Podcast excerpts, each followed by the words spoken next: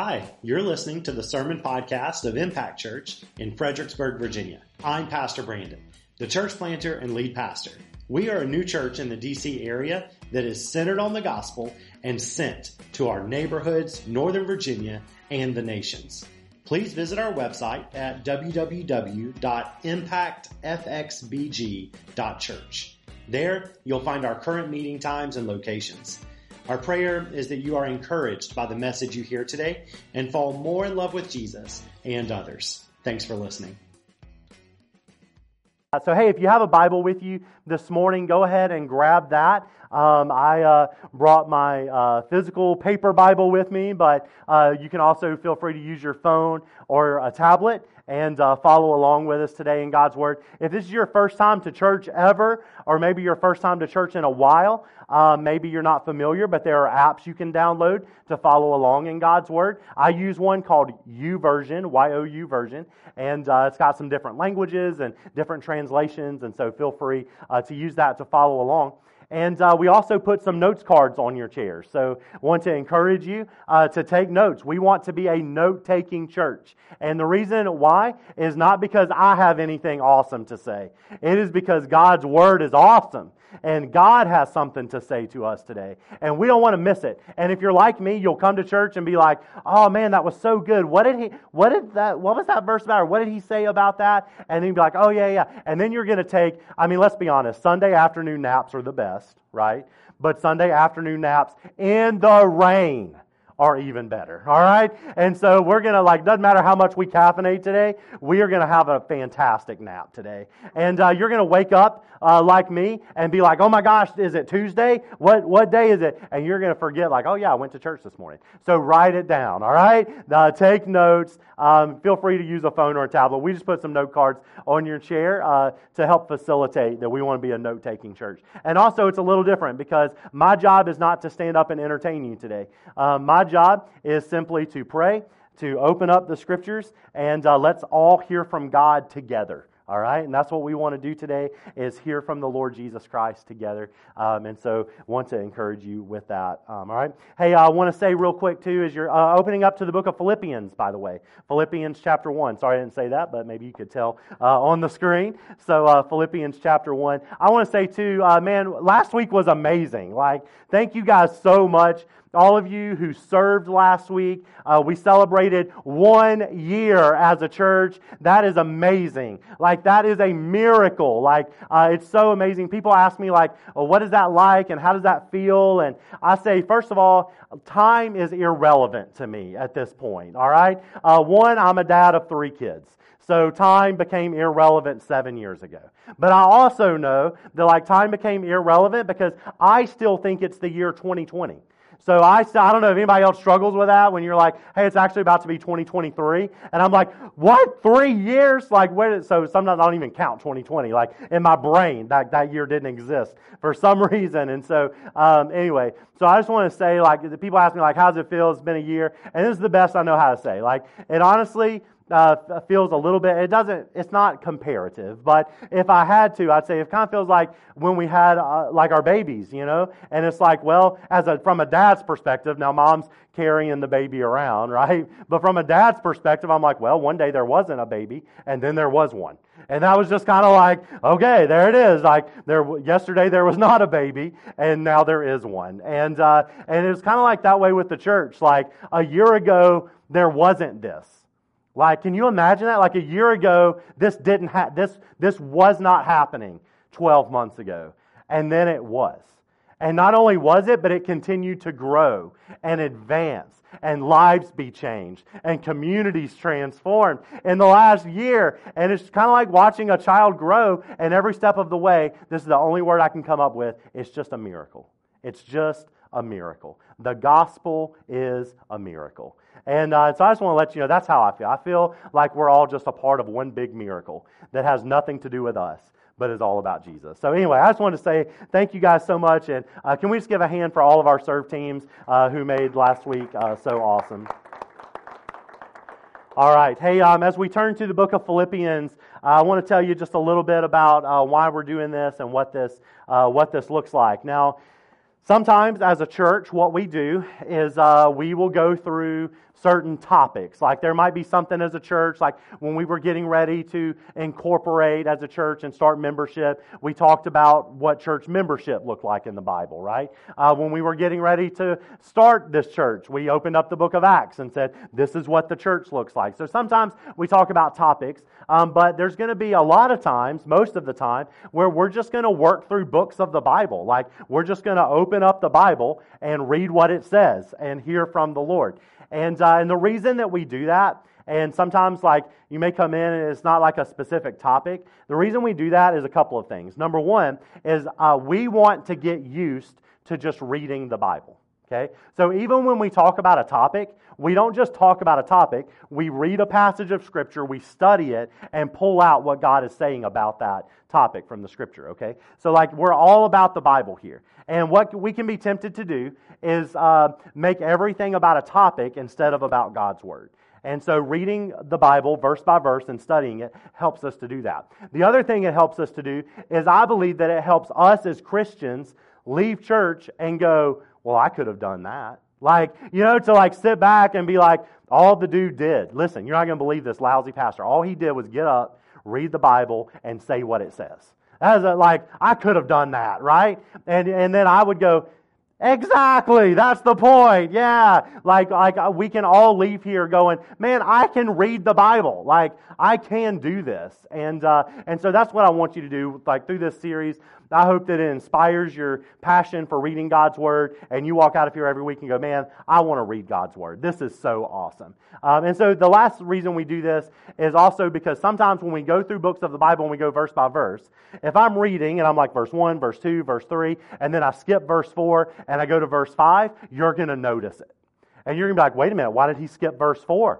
And then you're going to read verse 4 and be like, oh, that's why he skipped verse 4. What does that mean? Like, why did he skip that? And then uh, it kind of holds the pastor accountable so that we're hearing from the whole Word of God and not just what the pastor's comfortable preaching. All right? So it kind of holds us accountable as a church to hear the whole Word of God and not just the things that I'm comfortable or whoever's speaking is comfortable teaching. All right? So that's what we're doing. All right, Philippians chapter 1, we're going to start in verse 1 and we're going to get as far as we can today uh, through the first chapter.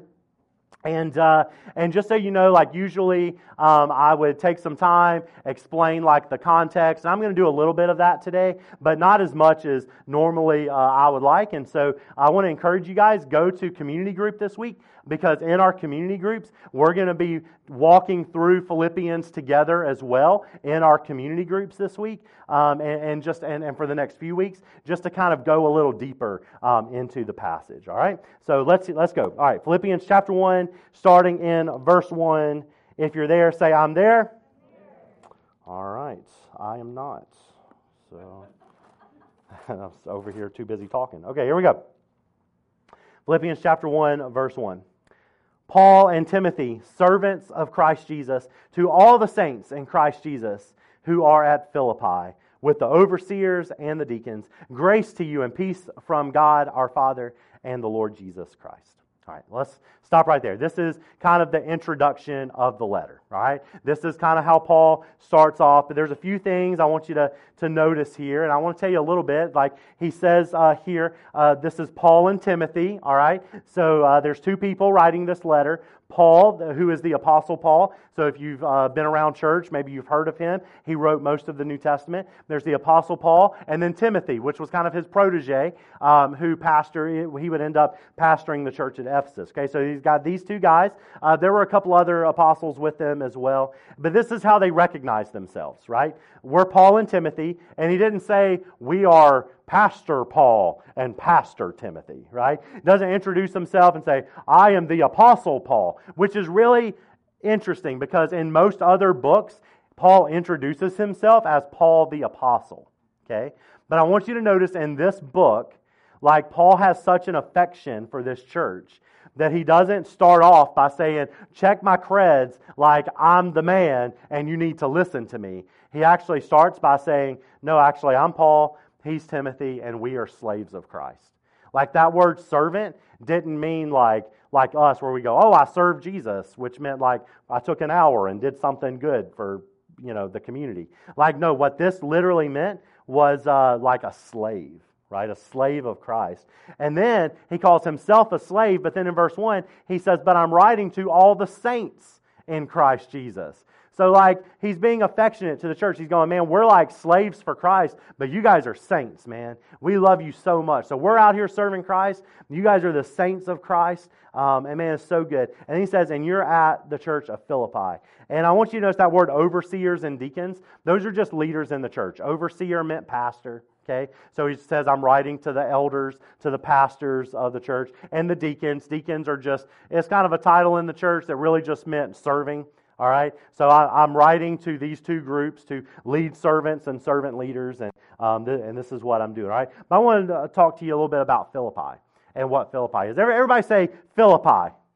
It's just kind of a fun fun word to say. Uh, Philippi, and this is what's interesting. Philippi was the first church uh, that was started actually inside of the Roman Empire. Okay? So a lot of the other churches were started kind of around in the outskirts and kind of started in Jerusalem and went throughout. And this actually started because uh, Paul had a dream and you can get all of this in Acts 16, okay?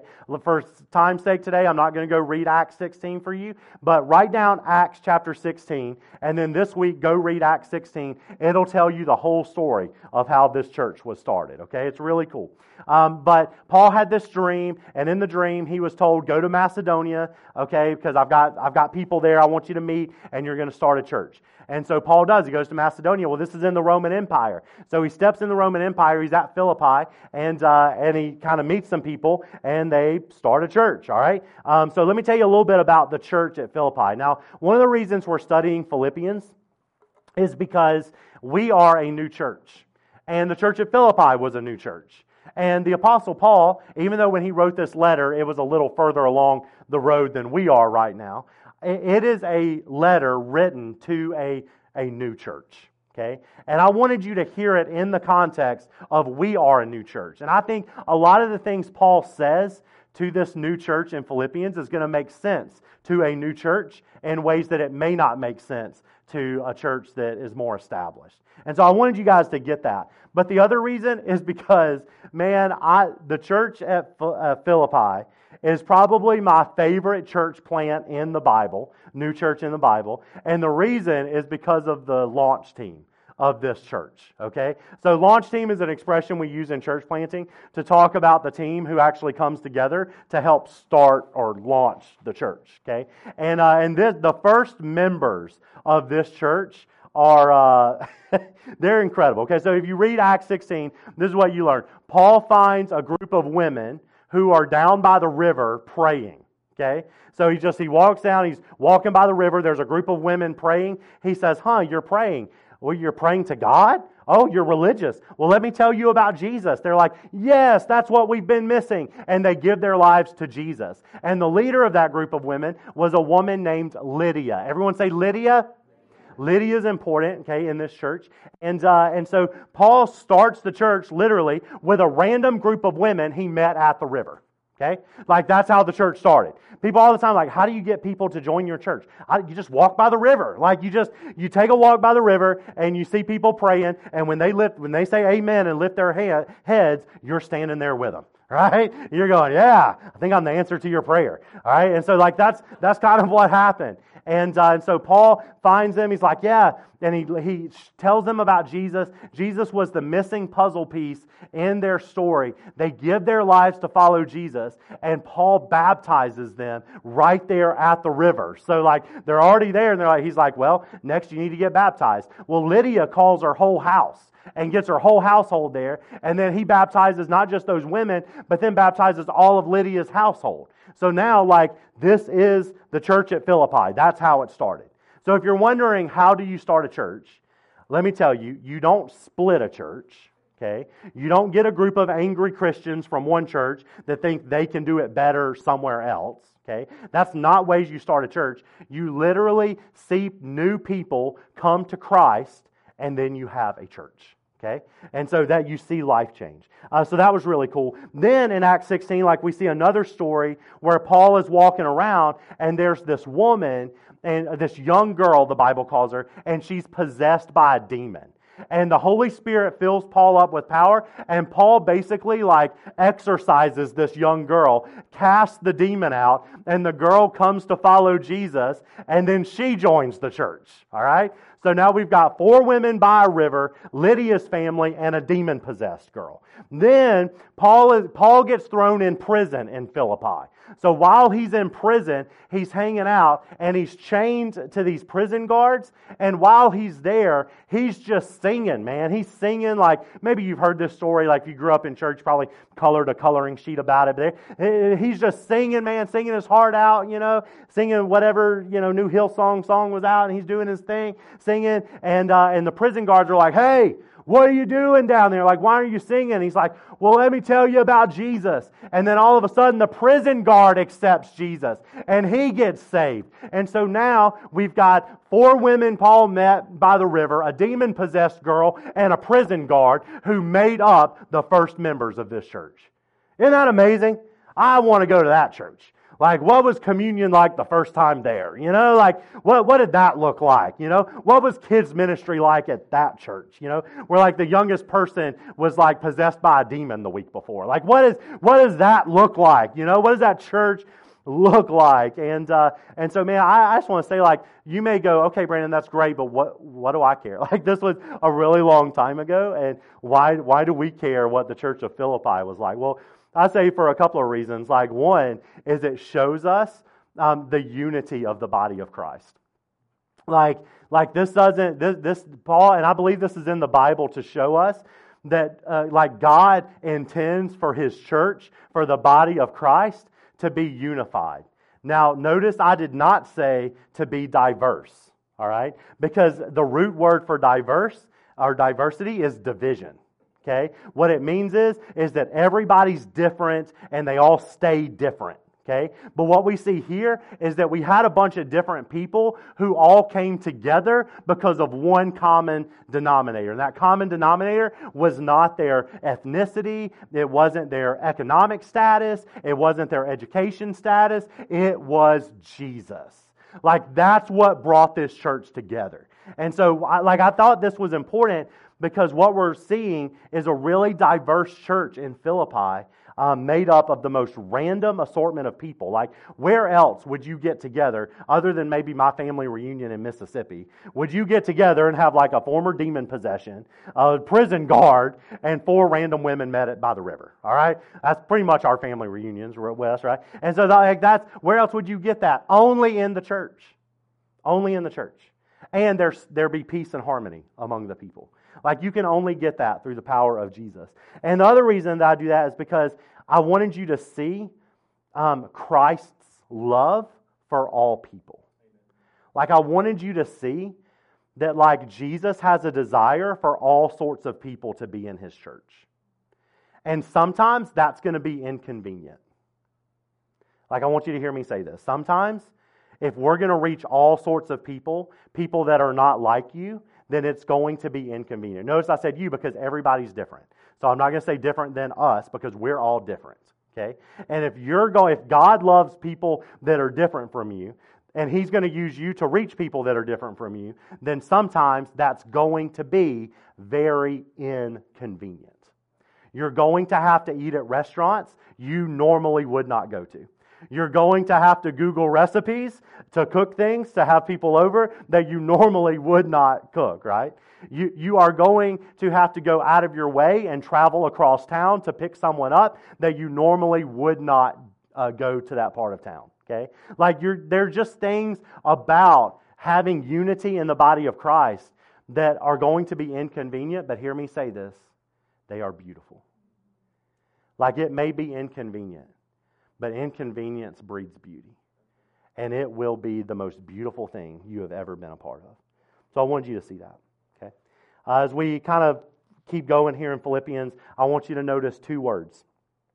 And uh, these two words are really important, and I want you to I want you to write them down because these two words we are going to talk about for the whole re- for the next month, for the rest of the time that we're in the book of Philippians. And so I want you to get used to these two words. And I want to explain these two words because I'm not going to have time to explain them every week. So I want to go deep into them this week so we have a base and understand, okay? And these are the two words. Number 1 is joy. I want you to write down the word joy. And number two is fellowship. I want you to write down the word fellowship. Joy and fellowship. And these two words are really important in the book of Philippians. Because, because here's what we see. Like, you're going to see, hear the word joy like over a dozen times in this short book. Like in this small letter that Paul wrote, he is just going to all the time be like, and joy, and joy, and joy, and joy, and joy. Like he's going to talk about joy a lot. And I want you to see that. And we're going to talk about joy as well uh, here in just a little bit. And then the second word is fellowship.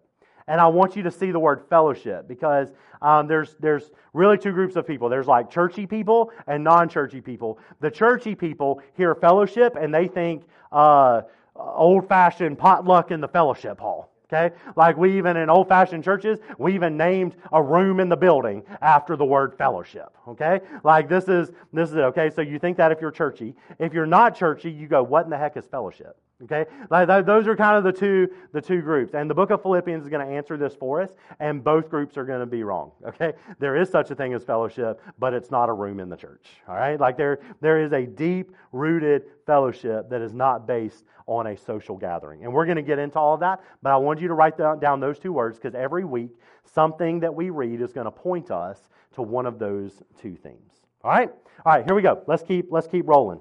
Let's look at verse three. Philippians chapter 1, verse 3 says this.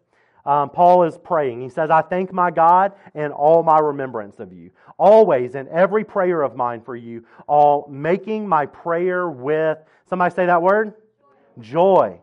Because of your partnership, or your version may say fellowship, in the gospel from the first day until now. And I am sure of this that he who began a good work in you will bring it to completion at the day of Jesus Christ.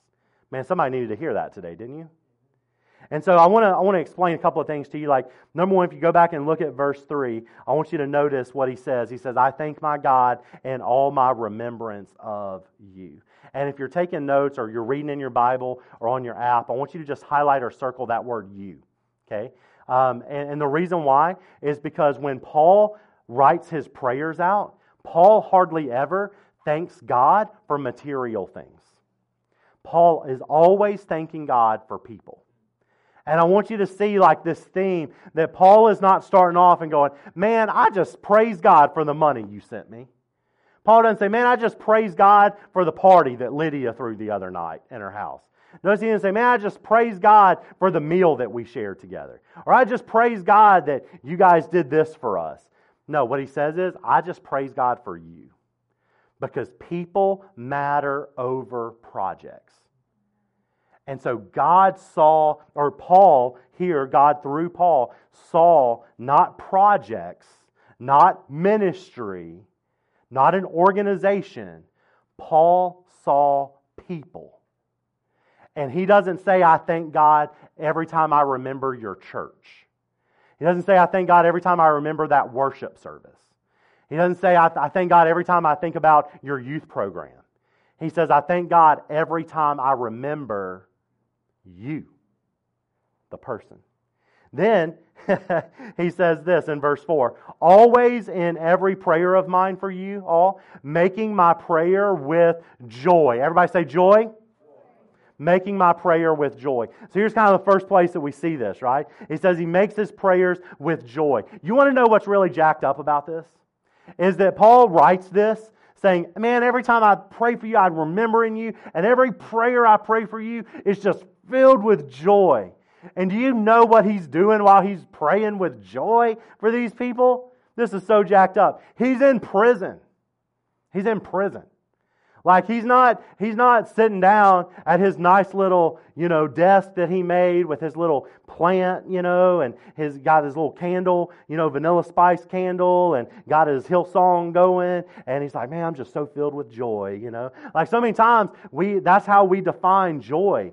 No, Paul is writing, like he's not even writing because he's got chains all on him. So probably Timothy's writing. And like he's just in there, he's like, man, just tell him every time I think about him, every time I'm praying for him, I'm just filled with joy.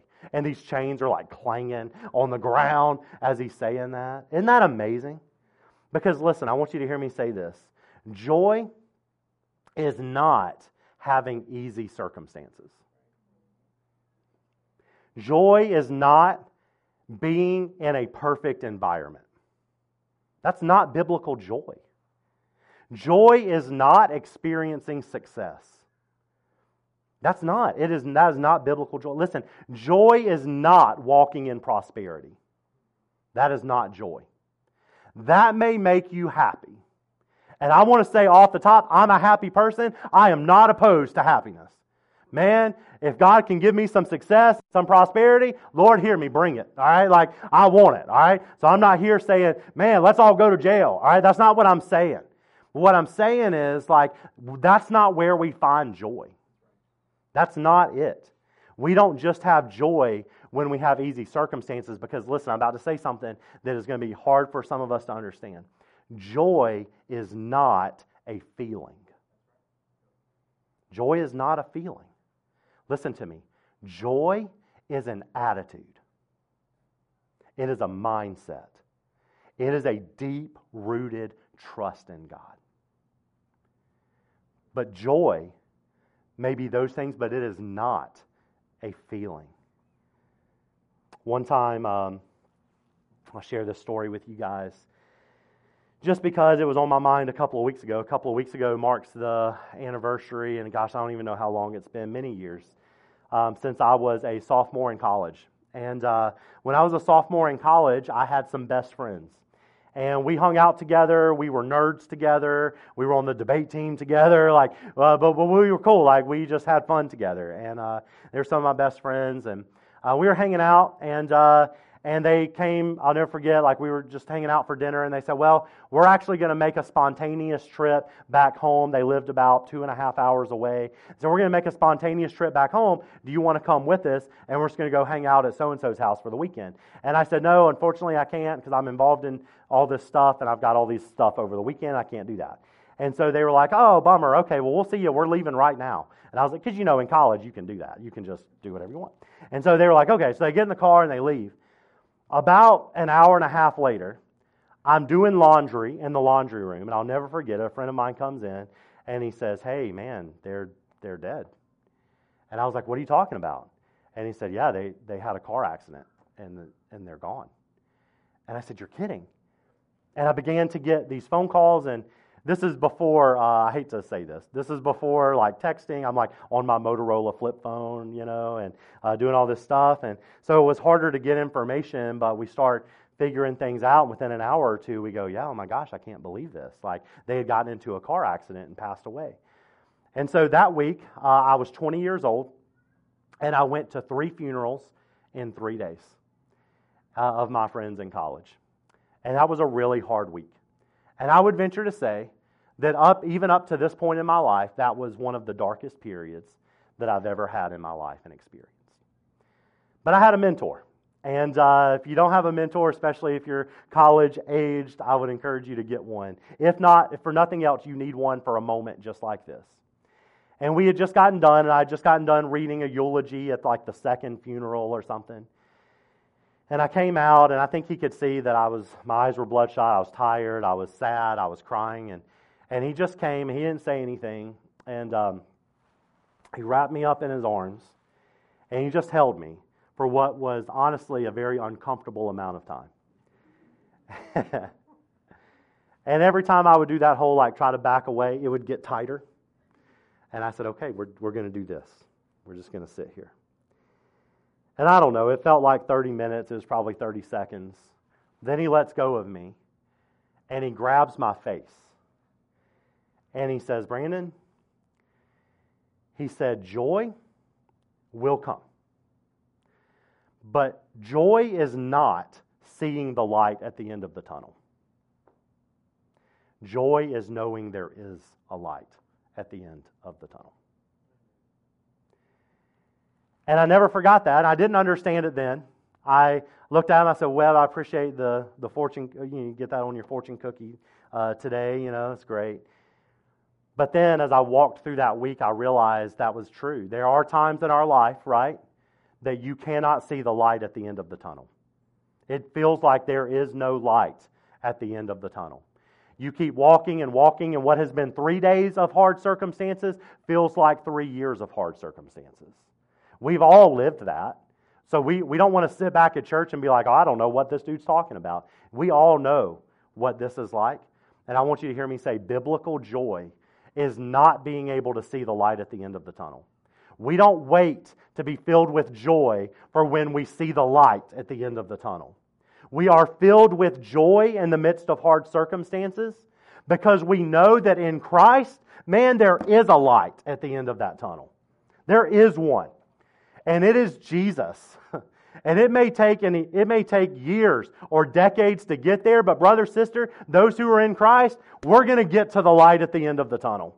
And it will be the most joyful, like culmination that you have ever experienced. Uh, if you look, I told you we are going to spend most of our time on this day, but if you look back in verse 5, he also says, not just that I pray for you with joy, but he says, but I pray with joy because of our partnership. Or that word partnership means fellowship. And, uh, and, and Paul does this. So I want you to see, like, notice he says our partnership in the gospel. Because for Paul, again, he's writing in chains and he's saying, like, like notice he doesn't say, man, our partnership in, in board games or our partnership in our favorite foods or our partnership in coffee shops or our partnership in common interests or our partnership in misery, right? Or our partnership, like all these things, our partnership and our love for our sports teams, or our partnership and our in our in our same stage of life, or our partnership and our ethnicity, or our partnership and our gender. Like, notice he doesn't go through any of that. Instead, he says, no, we've got a deep rooted fellowship in the gospel. And guys, fellowship, that's the definition of fellowship, is fellowship is not social in nature. It is being together when there is nothing else that may bring us together except for our love for Jesus. Like you look around the room and go, you know, I probably wouldn't just hang out with most of these people. Like I, I probably wouldn't just randomly find myself, uh, you know, like doing my favorite activity with a lot of these people. But I deeply love these people because we have something in common that runs deeper than anything this world can offer, that gives us true fellowship. Church, listen to me. We don't need more social activities on our calendar, we need more fellowship in the gospel on our calendar because social activities run us dry. Social activities drain us. Now, they're good. Don't get me wrong. I'm, I'm the chief extrovert, okay? Like, don't get me wrong. I love a good social activity 24 7, okay? But here's what I know they will always leave us dry because true fellowship in the gospel is better than just social activity. Social activity is fine. But what we want is fellowship in the gospel. Um, let's, let's keep reading. Let's look at uh, verse 7. Well, let's take a look at verse 6. I want, that's like my favorite verse, but for sake of time, I'm not going to go too deep into it, but I want you to know this. Paul says in verse 6, he says, I'm sure of this, that he who began a good work in you will carry it out into completion. I want you to, to underline that word sure, okay? And know that Paul doesn't say, I think or I believe or I am persuaded. Paul says, I am sure of this. Like, I have extreme confidence that God began the work and He's going to finish the work. Because God is the author and He's the finisher. That's who He is. And what Paul is talking about is their faith. Paul is saying, man, God saved you and God is going to keep you saved. Like, because listen, God doesn't want us walking around unsure of our relationship with Him all the time. Like, do you want that in your relationships? Do you want to walk around? Do you like your relationships where you're walking around wondering if they're mad at you all the time? No, those are miserable relationships. But happy relationships are ones where you go, yeah, they're mad at me, but they'll get over it. We love each other. It's okay. Those are happy relationships. And guys, our relationship with God is best when we are confident that God has us and He's not going anywhere. And I want you to know God does not want you to constantly question his love for you. He does not want you to live in this wheel of doubt wondering, have I lost his love this weekend? Have I lost out? Is he going to give up on me after what I did? I've been a little far away from him for a while. Has he left me or abandoned me? God wants you to know today, uh uh-uh. uh He started the work and he will finish it. He doesn't start the work and then you get to finish it. He starts the work and he finishes the work in your life. And God wants you to be confident in that. All right, let's look at verse 7. Paul says, And it's right for me to feel this way about you all because I hold you in my heart. For you're all partakers of me with grace, both in my imprisonment and in the defense and confirmation of the gospel. For God is my witness, how I yearn for you with all the affection of Christ. Wouldn't that be awesome if we talked about our church that way? Now, I'm not just talking about Impact Church. I'm just talking about if, wouldn't it be awesome if we as Christians talked about the church this way? I just feel like I'm so exposed. Maybe it's just the crowd I run with. but I feel like I'm so exposed right now to people who are so jaded and cynical about the church. And I just want you to know I get it. We're a bunch of imperfect, messed up, jacked up people. I totally get it. We don't always get it right, but man, when we do get it right, it's the most beautiful thing on the face of the planet. And I want you to know, man, this passage right here, man, that's how I want to talk about you. That's how I want to talk about you when I'm at pastors' gatherings and they're all complaining about their people, and I just sit quietly in the corner. And then they finally look at me and go, Well, how are things at Impact? I saw your pictures. Everything looks great. And I get to be like, Yeah, yeah, it's fine. You know, I don't want to boast. But I look and I go, Man, because this is how we want to talk about each other. Man, we are Man, I hold, people say, man, what church do you go to? Oh my gosh, you're not going to believe this, the Impact Church. I hold this, these people in my heart because they, they are partakers of me with grace. Like, we're all messed up and we all receive grace each week, and it's just this amazing thing. And uh, I've, been, I've suffered. I, maybe you haven't been in prison, maybe you have, and uh, you're like, man, but, but I've suffered and uh, and they just keep confirming the gospel to me. Like every time I suffer, they don't judge me. They just sit down and they remind me of God's love for me, and they remind me that God's got me, and uh, and God is my witness. Man, I yearn for those people. Like I love those people. I love the church. And man, maybe like our goal isn't to like review the church like we review restaurants on Google but maybe it is to revere the church, to love the church the way Christ did. Um, let's keep, keep rolling here in verse 9.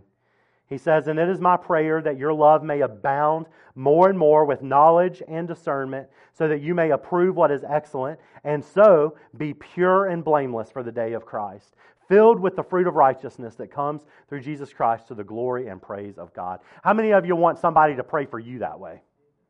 Wouldn't that be awesome? Like, what if somebody, instead of just shooting you a text, me like, prayed for you today, smiley face, which is great. I like love those texts. Like, I think it's great. But what if somebody actually like wrote down, like, listen, I'm praying for you that you will you'll have more and more love, that you'll have knowledge of God, that you'll have discernment, so you can approve what is excellent. I'm praying you'll be pure and blameless, ready for Jesus, filled with fruit of righteousness that comes through Christ, and that your life will give glory and praise to God. Man, somebody pray for me this week. Like, let's somebody pray like let's pray that for each other. Like, do you realize if we prayed that prayer for one another, how that could change the city of Fredericksburg? I mean, man, that is so good. So look at what Paul prayed for. I'm just going to put a list uh, up for you to see. But I just want you to see, like, the things that Paul prayed for that maybe we can pray for for the church, right? That the church would have more and more love. You guys think we need a little, little more love in our world today, right? Uh, more and more love, that we would have the knowledge of God. But I want you to see this this knowledge of God is not scholastic. Okay, that word knowledge is not that you would have more and more commentaries on your shelf. That word knowledge means intimacy. It means that you would know God in a way that is personal and intimate. Not just head, but heart knowledge of God. And then he says that you would have discernment. What that means is like you know what God wants you to do with your life. That you, I mean, I want, Lord, help me with that, right? Uh, that you would be able to approve what is excellent, or that word, really what it means is the best way.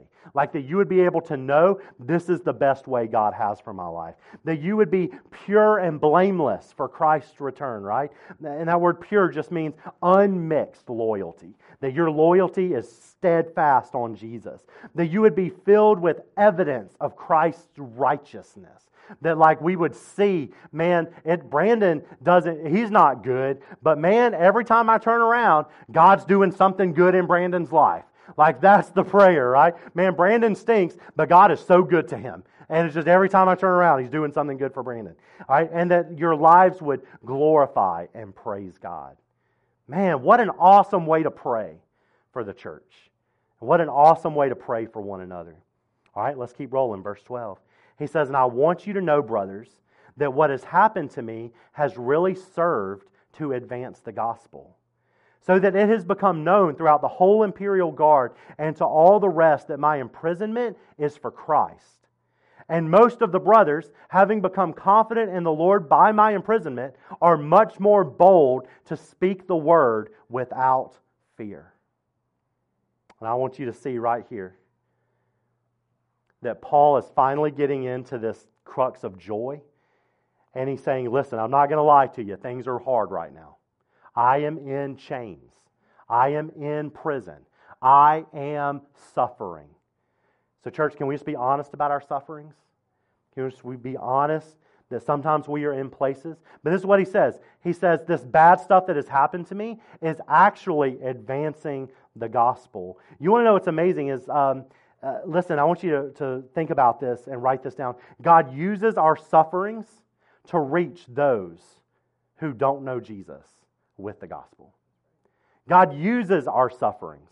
So, what the enemy means to take you out, God uses to raise up new life in others. 9,000 imperial guards in the Roman Empire. These are the people that would get chained to Paul. So I want you to understand, as Paul is sitting there in chains, every day they're saying, Well, now you go be chained to Paul. And they didn't just put him in a dungeon, a guard had to share a chain with Paul to make sure he didn't go anywhere. And Paul didn't look at that and be like, man, this person stinks. This person doesn't speak my language. This person is mean to me. This stinks. I'm not going to talk to them. Instead, Paul goes, so who's coming chained to me today? Awesome. Well, guess what? I got some good news for you today, buddy. Jesus right? Let's talk about Jesus. And then that person's like gone, you know? And so this is what it says. He says, like, that, that people, it has become known throughout the whole imperial guard and to the rest that my imprisonment is for Christ. The whole, this is spread to 9,000 guards. The gospel, by being chained to one person in prison, the gospel has reached 9,000 imperial guards. Like, how amazing is that? Like Paul's suffering is actually bringing salvation to thousands of people. Now, you may say, Brandon, I don't think my suffering is going to save thousands of people. That's not the point. The point is that through your suffering, more people, including yourself, will know Jesus more. Like you will know him more. And the last thing I'll tell you is God uses our suffering to reach other believers with the gospel. You know why? Because when you see someone suffering in the church, your faith is increased. How many times have you come to church and seen someone suffering and you went, wow, I thought I was having a bad week. But then I was talking to Wes and man, he's really having a bad week. And you, start to think and you go, but man, I want my faith to be more like his. And you start looking around. That's why we don't hide our suffering, because our suffering is actually being used to increase the faith of other people. Hey, uh, worship team, you guys can go ahead and come up. But I want to read this last part. So don't put your Bibles away. I just want to read this last part. Look at verse 15 with me. He says, Some indeed preach Christ from envy and rivalry, but others from goodwill. The latter do it out of love, knowing I am put here for the defense of the gospel. The former proclaim Christ out of selfish ambition, not sincerely, but thinking to afflict me in my imprisonment. What then? Only that in every way, whether in pretense or in truth, Christ is proclaimed, listen to this, And in that, I rejoice. How messed up do you have to be to be in prison, in chains, and use the word joy so much? Paul says, Yeah, I know, I've heard. I've heard. There's people out there preaching Christ, and they're trying to they're trying to one up me. He says, But I don't care. Because joke's on them. I'm not doing this for me. Christ is being proclaimed. And whether their motives are good or bad, I'll let God sort that out. But Christ is proclaimed in this suffering, and I rejoice. So, church, could it be that we will find joy in our suffering, knowing that Christ is being exalted in our suffering? That Christ is being made much of that we may look lame and broken and beaten. We might be lonely and disappointed and heartbroken. But in the midst of it, Christ is being glorified in our lives. So we rejoice. With chains on, we rejoice because much is being made of Christ. Church, the only way to do that is to flip your life upside down so that Christ is the foundation and not you and your circumstances. So that when Christ is your foundation and everything else is falling apart, you can rejoice because you're still standing firm in Christ. I want to encourage you if you're here today. In just a second, we're going to pray. And man, I just want to encourage you if you're here today, let's chase after two things. While we're studying this book together, let's chase after two things. Let's chase after biblical joy. Joy that is centered on what Jesus did for us, not on our circumstances. And let's chase after gospel centered fellowship. Not fellowship based on our interests, but fellowship based on Jesus. That brings us together with people we may not share their language, we may not share their ethnicity, their life experience, their culture. We may not share their generation, but we share together because of Christ. Let's run after joy and fellowship together as a church.